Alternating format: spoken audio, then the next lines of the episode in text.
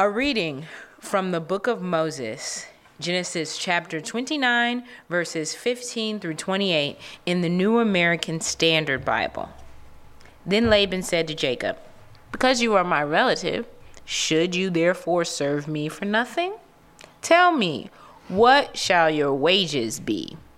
Now Laban had two daughters. The name of the older was Leah, and the name of the younger was Rachel. And Leah's eyes were weak but Rachel was beautiful of form and face. Now Jacob loved Rachel, so he said, I will serve you seven years for your daughter, for your younger daughter, Rachel. Laban said, It is better that I it is better that I give her to you than to give her to another man. Stay with me. So Jacob served seven years for Rachel, and they seemed to him but a few days because of his love for her. Then Jacob said to Laban, Give me my wife, for my time is completed, that I may go in to her. Laban gathered all the men of the place and made a feast. Now in the evening he took his daughter Leah and brought him to her and brought her to him. And Jacob went in to her. Laban also gave his maid Zilpah to his daughter Leah as a maid. So it came about the morning that, behold, it was Leah. And he said to Laban, What is this that you have done to me? Was it not for Rachel that I served with you? Why then have you deceived me? But Laban said, It is not the practice of our place to marry off the younger before the firstborn complete the week of this one, and we will give you the other also for the service which you shall serve with me for another seven years. Jacob did so and completed her week, and he gave him his daughter Rachel as his wife. A reading from the book of Psalms, chapter 128 in the New American Standard Bible. How blessed is everyone who fears the Lord, who walks in his ways. When you shall eat of the fruit of your hands, you will be happy, and it will be well with you. Your wife shall be like a fruitful vine. Within your house, your children like olive plants around your table. Behold, for thus shall the man be blessed who fears the Lord. The, the Lord bless you from Zion, and may you see the prosperity of Jerusalem all the days of your life. Indeed, may you see your children's children. Peace be upon Israel. A reading from the first book of Kings, chapter 3, verses 5 through 12, in the New American Standard Bible. Thus in Gibeon, the Lord appeared to Solomon in a dream at night. And God said, Ask what you wish of me to give you. Then Solomon said, You have shown great loving kindness to your servant David, my father, according as he walked before you in truth and righteousness and uprightness of heart toward you and you have reserved him for this great loving kindness, that you have given him a son to sit on the throne, sit on his throne, as it is this day. Now, O my Lord God, you have made your servant king in place of my father David. Yet I am but a little child. I do not know how to go out or come in. Your servant is in the midst of your people, which you have chosen, a great people who are too many to be numbered or counted. So give your servant an understanding heart to judge your people, to discern between good and evil. For who is able to judge this great people of yours? It was pleasing in the sight of the Lord that Solomon had asked this thing. God said to him, because you have asked this thing and have not asked for yourself long life, nor have asked for riches, nor asked riches for yourself, nor have you asked for the life of your enemies, but have asked for yourself discernment to understand justice. Behold, I have done according to your words. Behold, I have given you a wise and discerning heart, so that there has been no one like you before you, nor shall one like you arise after you. A reading from the book of Psalms, chapter 119, verses 65 through 72, in the New American Standard Bible. You have dealt well with your servant, O Lord, according to your word. Teach me good discernment and knowledge, for I believe in your commandments. Before I was afflicted, I went astray, but now I keep your word. You are good and do good. Teach me your statutes. The arrogant have forged a lie against me. With all my heart, I will observe your precepts. Their heart is covered with fat, but I delight in your law. It is good for me that I was afflicted, that I may learn your statutes. The law of your mouth is better to me than thousands of gold and silver pieces. A reading from Paul's epistle to the Romans, chapter 8, verses 26 through 39 in the New American Standard Bible. In the same way, the Spirit also helps our weakness, for we do not know how to pray as we should. But the Spirit Himself intercedes for us with groanings too deep for words. And He who searches the heart knows what the mind of the Spirit is, because he intercedes for the saints according to the will of God. And we know that God causes all things to work together for good to those who love God, to those who are called according to his purpose. For those whom he foreknew, he also predestined to become conformed to the image of his Son, so that he would be the firstborn among many brethren. And these whom he predestined, he also called. And these whom he called, he also justified. And these whom he justified, he also glorified. What then shall we say to these things? If God is for us, who is against us? He who did not spare his own son, but delivered him over for us all, how will he not also with him freely give us all things? Who will bring a charge against God's elect? God is the one who justifies. Who is the one who condemns? Christ Jesus is he who died, yes, rather, who was raised, who is at the right hand of God, who also intercedes for us. Who will separate us from the love of Christ? Will tribulation, or distress, or persecution, or famine, or nakedness, or peril, or sword? just as it is written, For your sake we are being put to death all day long. We are considered as sheep to be slaughtered. But in all these things we are we overwhelmingly conquer through him who loved us. For I'm convinced that neither death, nor life, nor angels, nor principalities, nor things present, nor things to come, nor powers, nor height, nor depth, nor any other created thing will be able to separate us from the life of from the love of God, which is in Christ Jesus our Lord.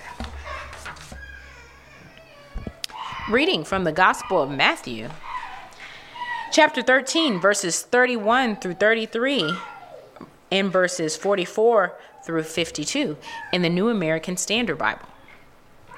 Jesus he presented another parable to them, saying, The kingdom of heaven is like a mustard seed, which a man took and sowed in his field.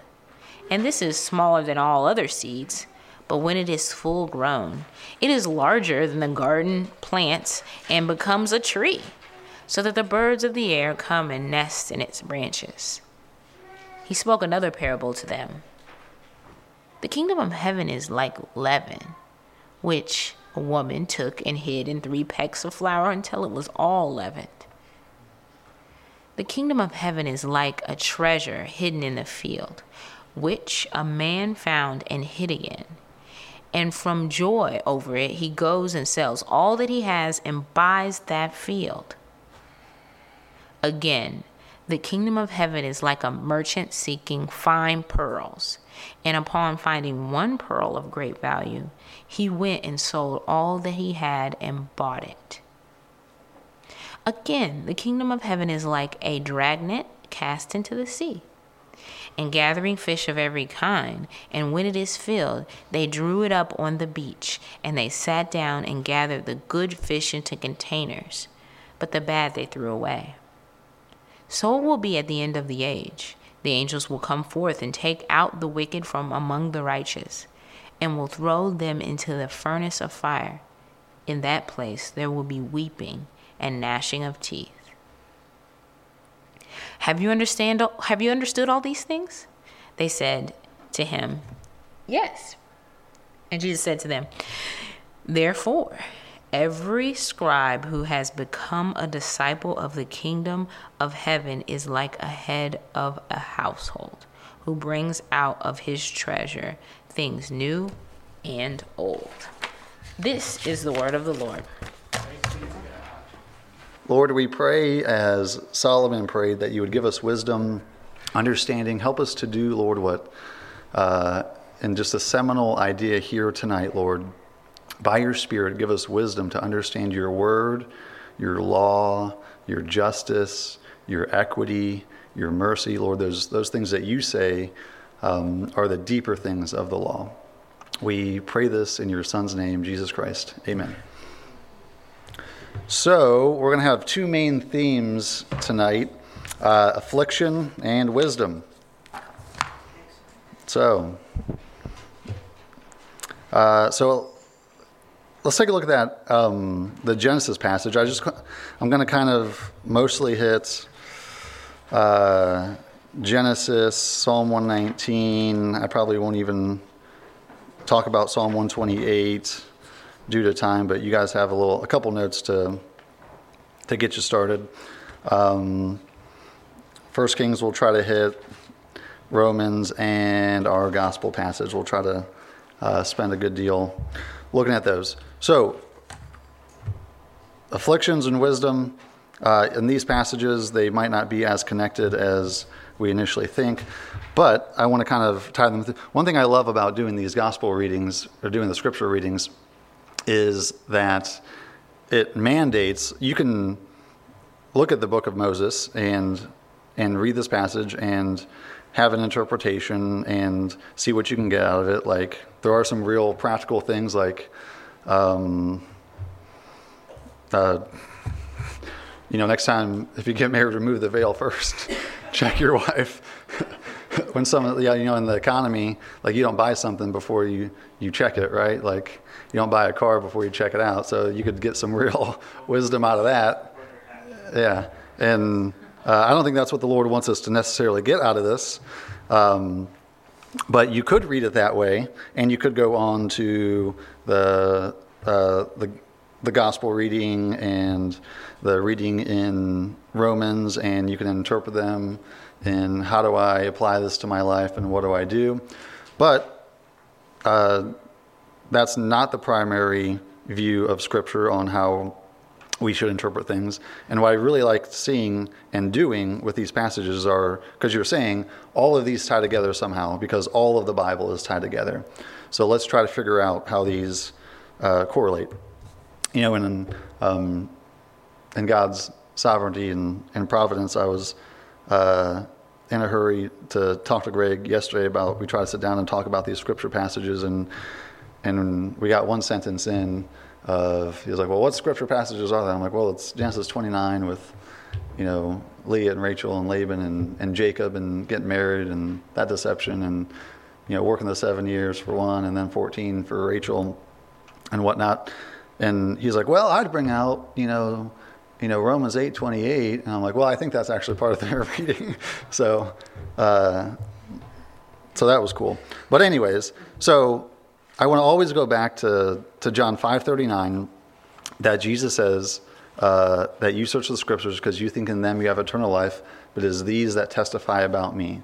So I always want to look and connect the Christocentric, Christotelic themes in, in our uh, Old Testament reading. And I mostly do that with our first reading in Genesis and not necessarily with our uh, alternate first reading in, in 1 Kings today.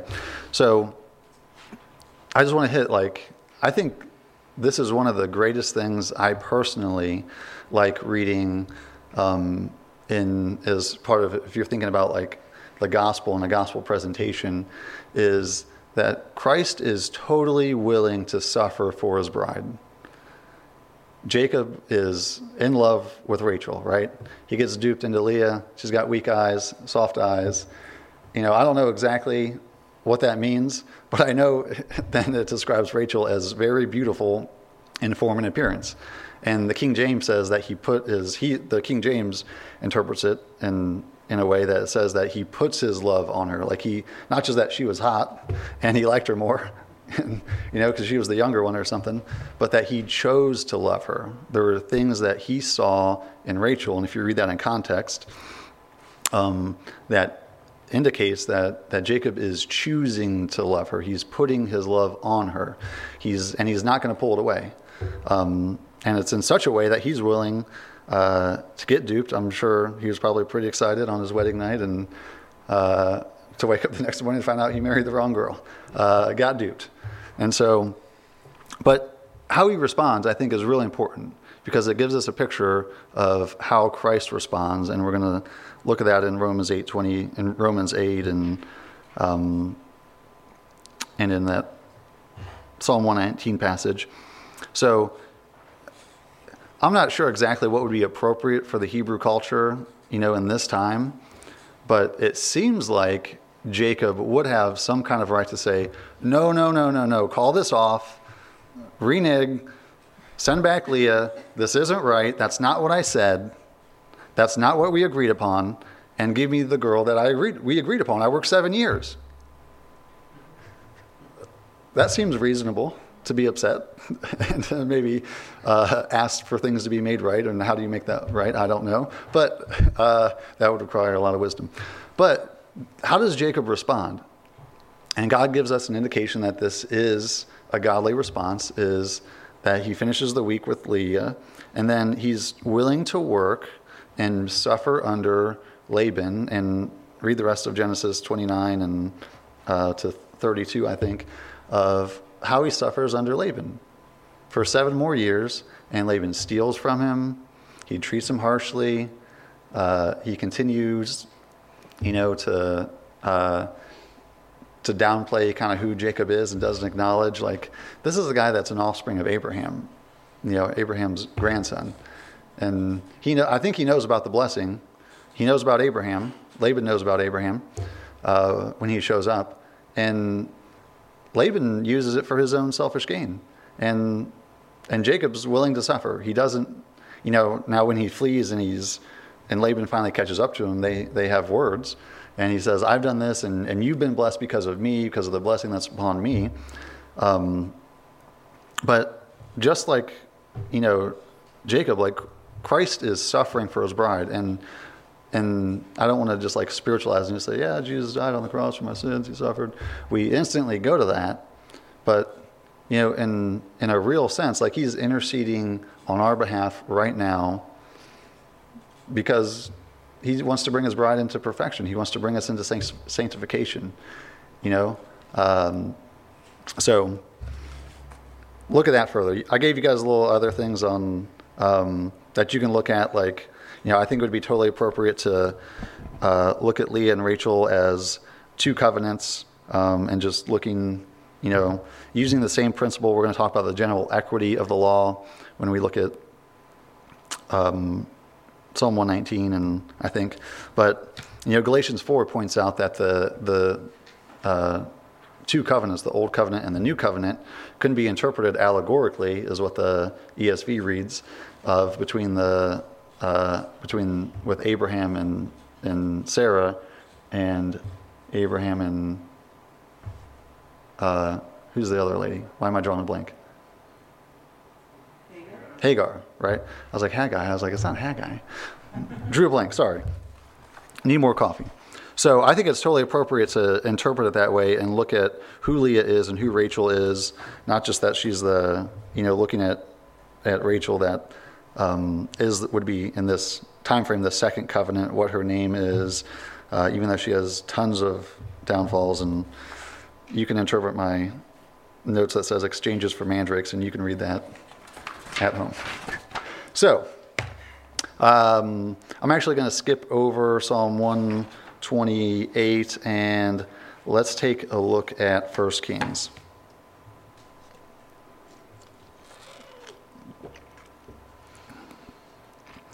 So we're all for, we're probably all familiar with this that Solomon comes in as king, as heir to the throne of his father David, and when he comes in, um, the one thing he asks for, right? I like to think of um, in context of Psalm uh, 27 4, David writes, One thing I ask of the Lord, that which I will seek after, to dwell in the house of the Lord all the days of my life, to gaze upon the beauty of the Lord and inquire in his temple.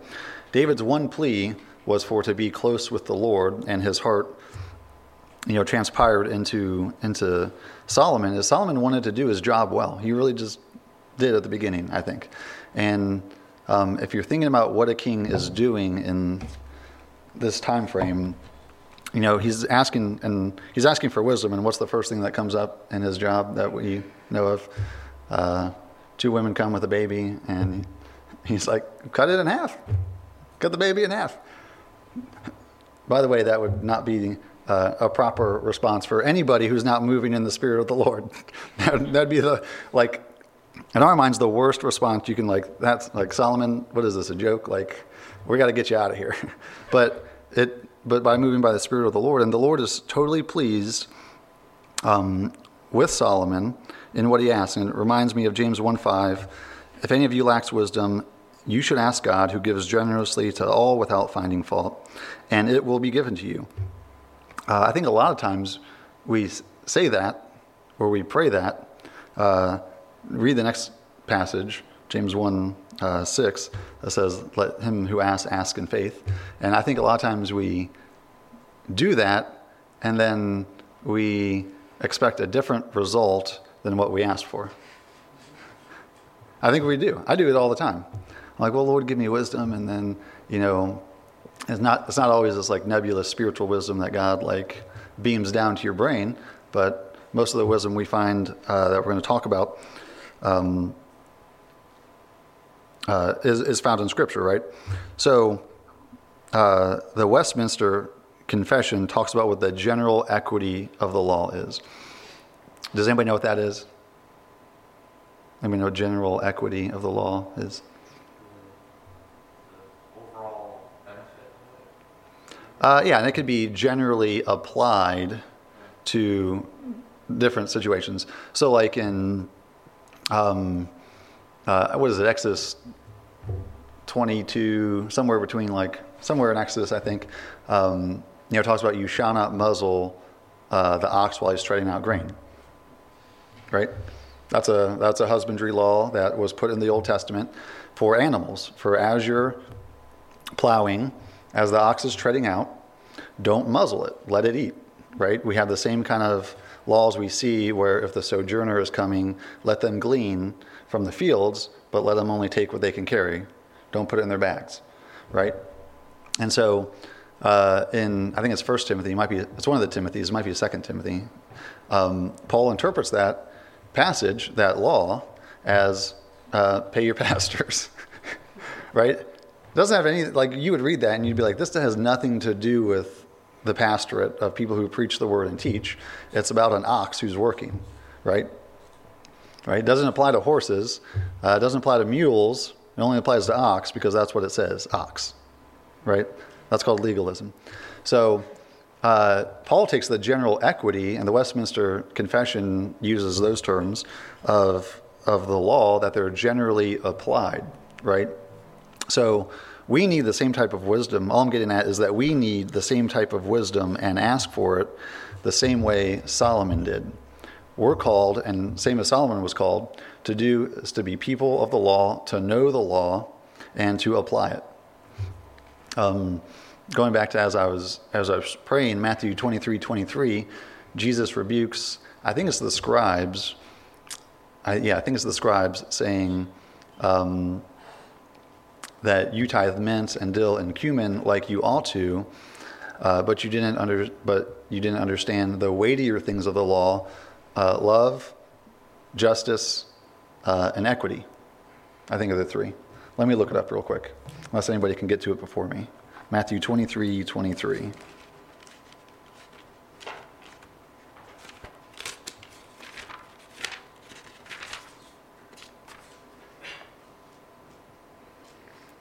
Justice and mercy and faithfulness. It says these things you all have done without neglecting the others, right?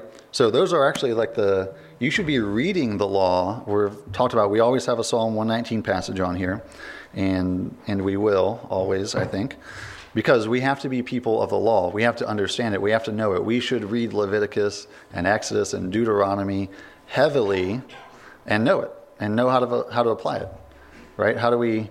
Uh, and that that applies for all generations everywhere. So.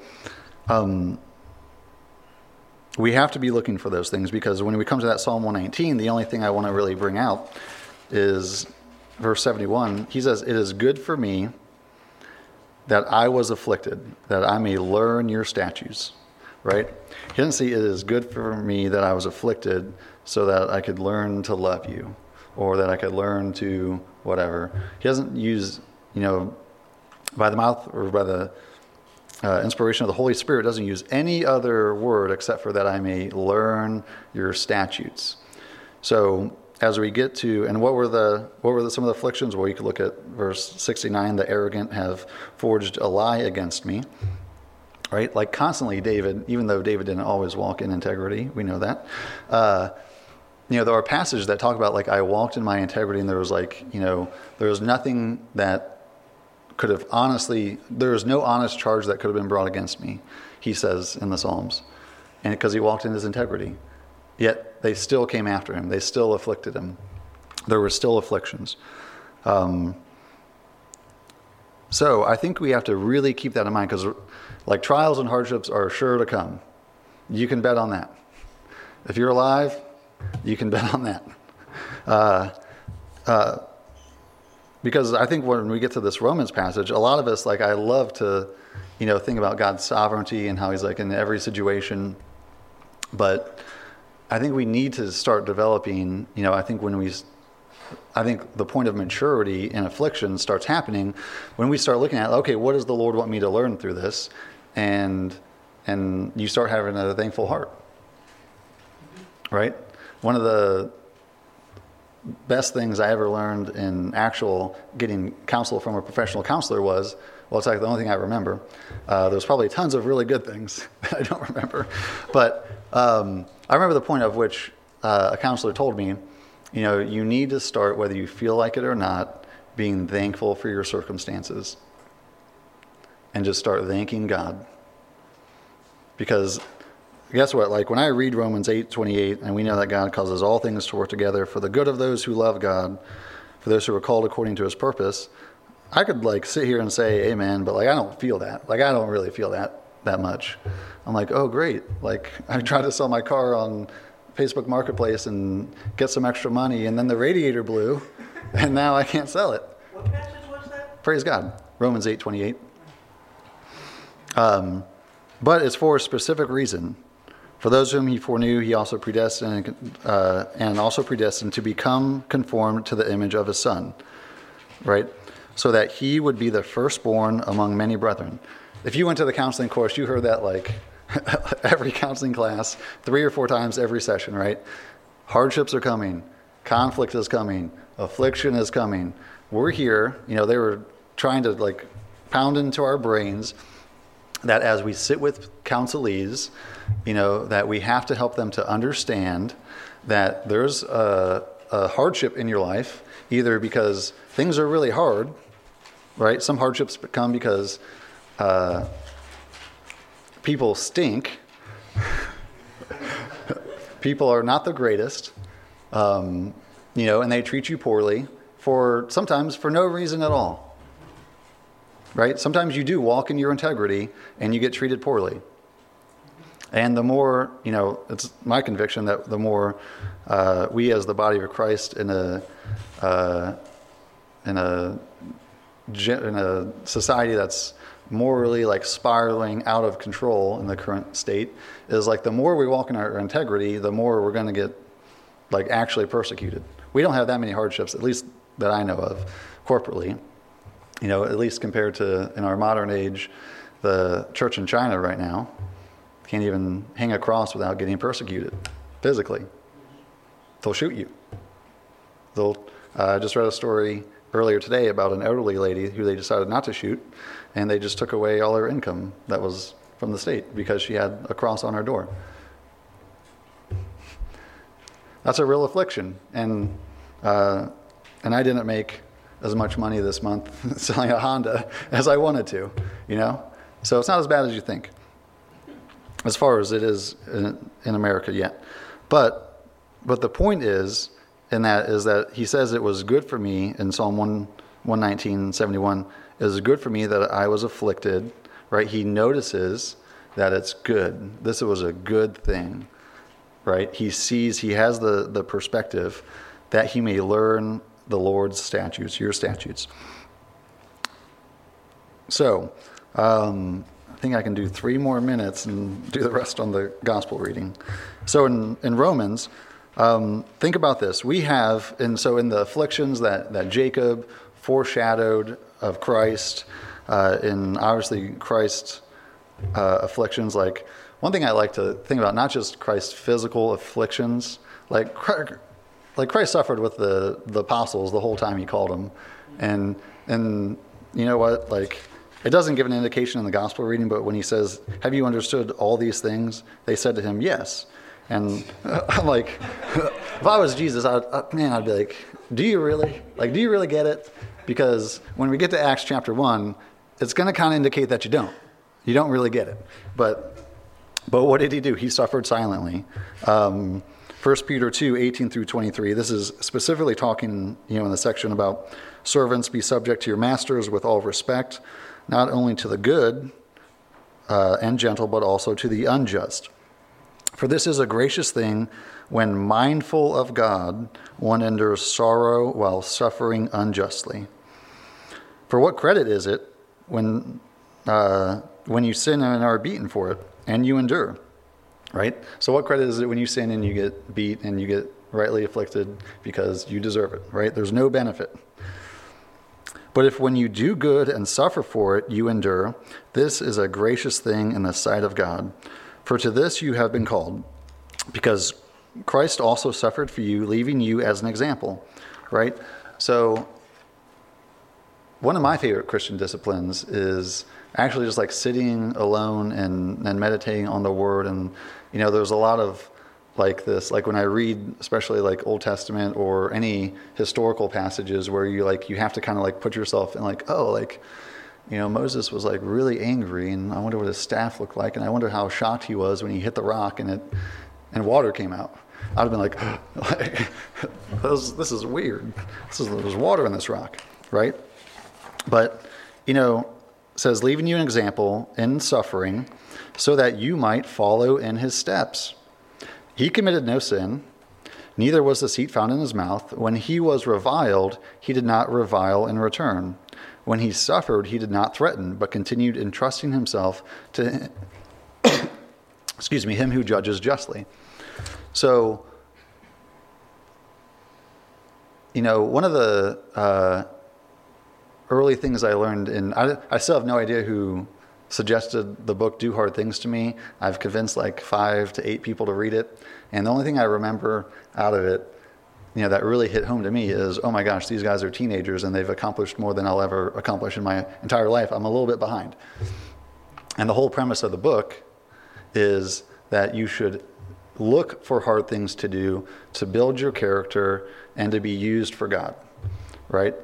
Um, we're called to this type of, of suffering in a physical sense when there's real affliction, you know, in First Peter and in in Jacob's case, like he's suffering, those are real sufferings and trials. Most of us aren't going to go through something that long and arduous and and that hard, because we live still live in an age of Christian prosperity where most of the world is prospering because of uh, Christian influence in the West. But um, hardships are to come, and we have to be prepared. And this is how we we grow in the Lord is through these hardships and reminding ourselves in those things that number one, God's sovereign. If you're going through like afflictions or trials, even if it's you know because of of your own sin, you know, uh, taking apart, you know, following Christ's steps in in First Peter, that he committed no sin. Well, I didn't. Not today. Maybe tomorrow. I doubt it.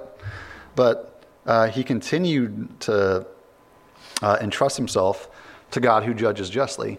And just like, you know, in Romans Romans 8, that we have to understand and have a mindset that says, First Peter talks about when we're mindful of God, that God is sovereign.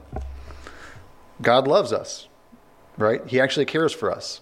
Earlier in Romans, it says that the Spirit bears witness that we are children of God. If the Spirit bears witness, uh, I think the Lord's doing something in your life. If you're here, if you're in church, if you're seeking to have something to do with God, then uh, I think that's the Spirit bearing witness a little bit.